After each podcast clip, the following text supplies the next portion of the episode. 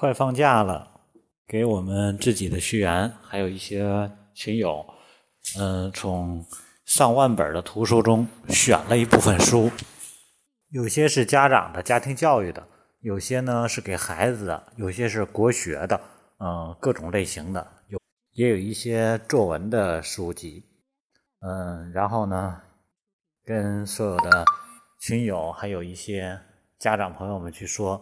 这两天考试，正好孩子们有时间，可以来选购一下。然后很多家长，嗯，我发现呈现出不同的状态。其中有一个家长就问我说：“你看有两本这个家庭教育的书，我要哪一本好呢？”因为我们是让家长们过来选，他没有过来。嗯，一看就是家长很忙，嗯，没有时间过来。而针对这样的，我也是没有办法的，因为孩子是自己的。你要说问哪本好，我也不知道，因为我不知道你需要什么样的，嗯，而且这些书都是我精心挑选出来的，肯定都是好。但是好并不意味着你都需要，嗯，针对我来说，我自己的感觉，嗯，我见过很多在学习上有所收获或者有所得的家长朋友或者是学生，都有一个共同的特点，就是家里边书很多。书很多是什么概念？就是各种类型的书都有，但是并不是所有的书都会读过，也就是一定有很多书是他买了后来觉得没有意义或者说没有价值的书。只有在某一些方面有很大的投入，他才会越买越有心得，他才会在这方面有所成就、有所收获。所以说，在我买书来说，嗯，我也会之前也组织过这个团购。呃，价格是一个优势，是一方面，因为比较便宜。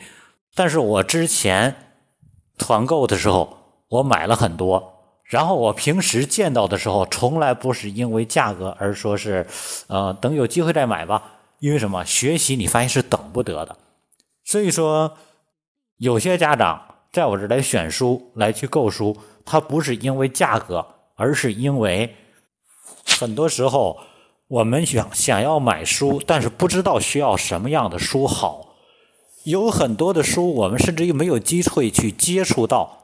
但是当别人看了认为很好的时候，推荐出来的时候，无形中其实减少了很长的路途。否则我们要去探索。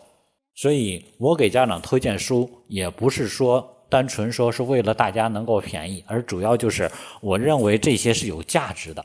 大家如果没有意识到或者没有看过，可以不妨去参考一下。所以通过一些家长的嗯状态、一些反应，我就特别深刻的感觉到，孩子的学习差距，哦，学习状态的差距，不是说我在北京，你在张家口，而是说我们都从北京在出发，啊，我走的京藏线。你走的精神线，我们虽然起点差不多，因为每个孩子生下来都是差不多的，但是随着时间的延长，差距是在越来越大的。